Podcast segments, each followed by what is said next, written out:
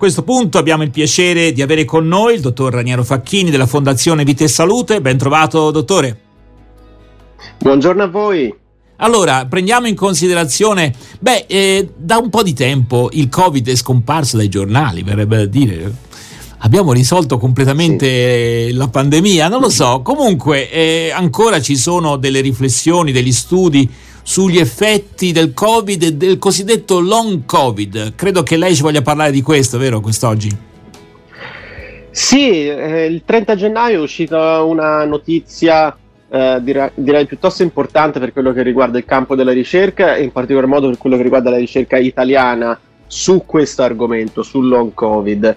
Eh, uno studio eh, portato avanti da due università romane, eh, ossia il campus che il Gemelli di Roma, eh, ha trattato per alcuni mesi un gruppo di 56 persone affette da long covid. Ricordo che gli effetti del long covid, ossia il covid lungo, quello che quei sintomi che eh, come eh, in particolar modo la fatigue, la stanchezza cronica che si ha dopo aver superato il covid, eh, chiamiamoli anche strascichi di quello che è stato il post-covid, COVID, pre, quando proseguono per mesi, allora automaticamente si chiama long COVID. Allora, eh, questo studio eh, ha messo in evidenza che un aminoacido eh, un, che si utilizza da 50 anni, quindi ben conosciuto, eh, un aminoacido essenziale che già eh, produce il nostro organismo, cioè l'arginina, in particolar modo L-arginina,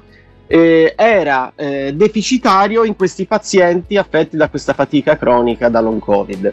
Quindi eh, l'assunzione di questo amminoacido insieme a uh, un tipo di vitamina C che si chiama liposomiale, cioè una vitamina C che si assorbe eh, in, eh, in, modo molto rapido, e 500 mg di vitamina C più unita a 1,6 mg di questo aminoacido ha portato a una riduzione dei sintomi considerevoli. Quindi un'ottima notizia Stiamo parlando, mm.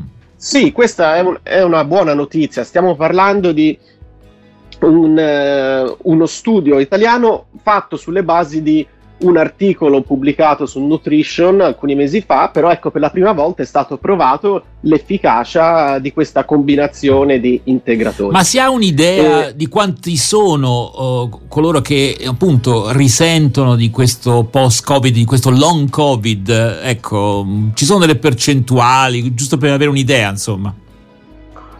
Eh, le percentuali sono diciamo abbastanza alte. Sol- soltanto nella mia pratica clinica mh, mm, mi rendo conto che mh, mm, tanti pazienti Insomma, mi riferiscono mm. di avere degli strascichi. Certo, ecco, eh, una cosa che volevo dire invece da aggiungere però a questa cosa che abbiamo appena detto che eh, non bisogna fare il fai da te perché stiamo parlando di un integratore, l'arginina, che può avere delle, incon- eh, delle, controindicazioni anche gravi, quindi deve essere prescritta sotto eh, consiglio medico e ci sono anche delle contri- controindicazioni assolute se stiamo prendendo Ha fatto bene a ecco, sottolineare quindi... questo aspetto, dottore, molto bene, certo.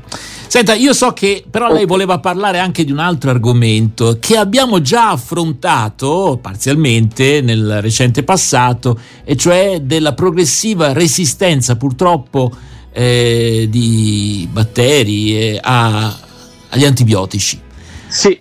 Allora, questo sì, sì, sì, sembra che non è un, un, dato così, è una curiosità scientifica, no, questa è una minaccia è un, reale. È un problema grosso. Gravissimo, no? Perché insomma è uno grosso, s- va in ospedale, deve essere operato e poi magari eh, finisce l'altro mondo. Sì, sì, sì. sì. Eh, mm. Ricordiamo giusto qualche dato, eh, si prevede che nel 2050 eh, diventerà la prima causa di morte cioè nel senso più di, eh, dei tumori per esempio o delle malattie cardiovascolari, quindi stiamo parlando di un problema reale molto importante. Che novità l'ultima ci sono? Volta l'abbiamo be- ecco, l'ultima volta l'abbiamo ben analizzato, abbiamo visto che uno dei mh, mm, problemi eh, essenziali è che utilizziamo troppi antibiotici, se ne è fatto un uso eh, smodato sia sulle persone ma anche sugli animali che poi finiscono nei nostri piatti.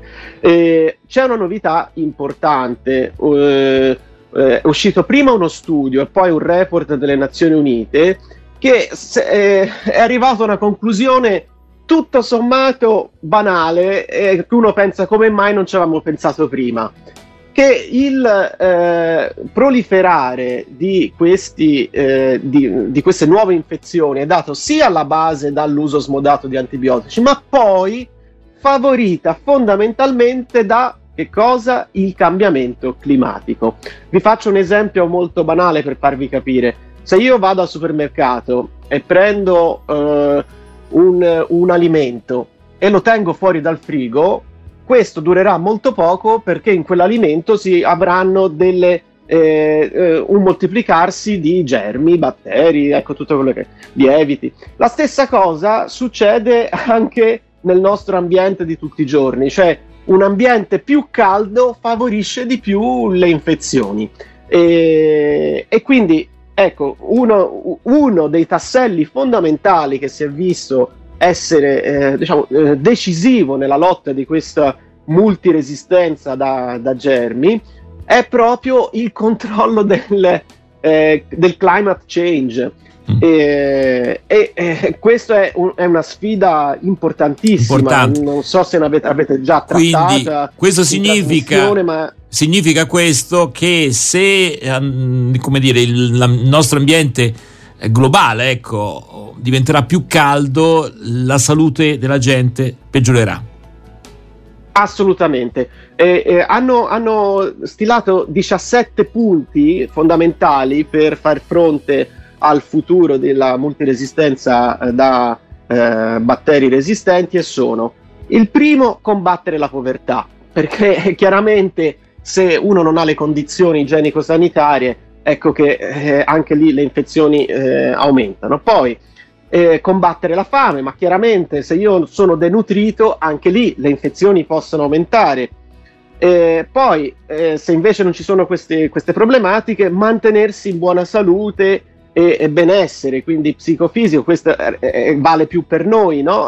quindi va bene, noi siamo anche troppo nutriti, ma a quel punto dobbiamo fare attenzione a non passare oltre, cioè non essere sovrappeso, eh, attività fisica quotidiana e tutto quello che ne consegue.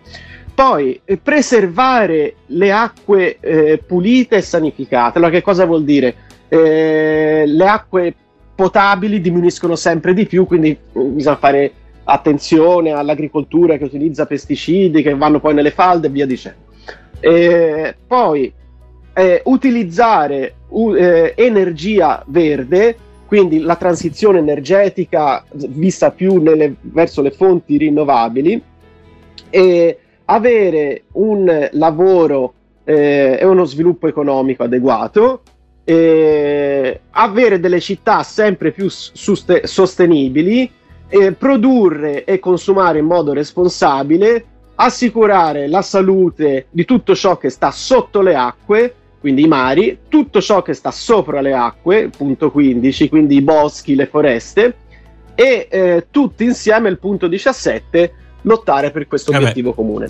Mi sembra un, un, proclamo molto bello. Molto bello, molto ampio. Purtroppo non è che si possa dire, beh, ce ne prendiamo uno di questi punti e gli altri staremo a vedere, no? Sono tutti ovviamente molto legati l'uno all'altro. Interconnessi, eh, ecco, infatti, la, la, novità eh. è proprio questa, non puntare il dito soltanto a un problema, ma, ma eh, si parla proprio di eh, problematiche multidisciplinari, multiple, che si possono vincere soltanto affrontando il problema veramente su tutti i fronti. Grazie davvero, dottor Raniero Facchini, per essere stato in nostra compagnia. Ci risentiremo la settimana prossima eh, con altri temi che naturalmente non mancano mai. Grazie, a risentirci. Volentieri, arrivederci.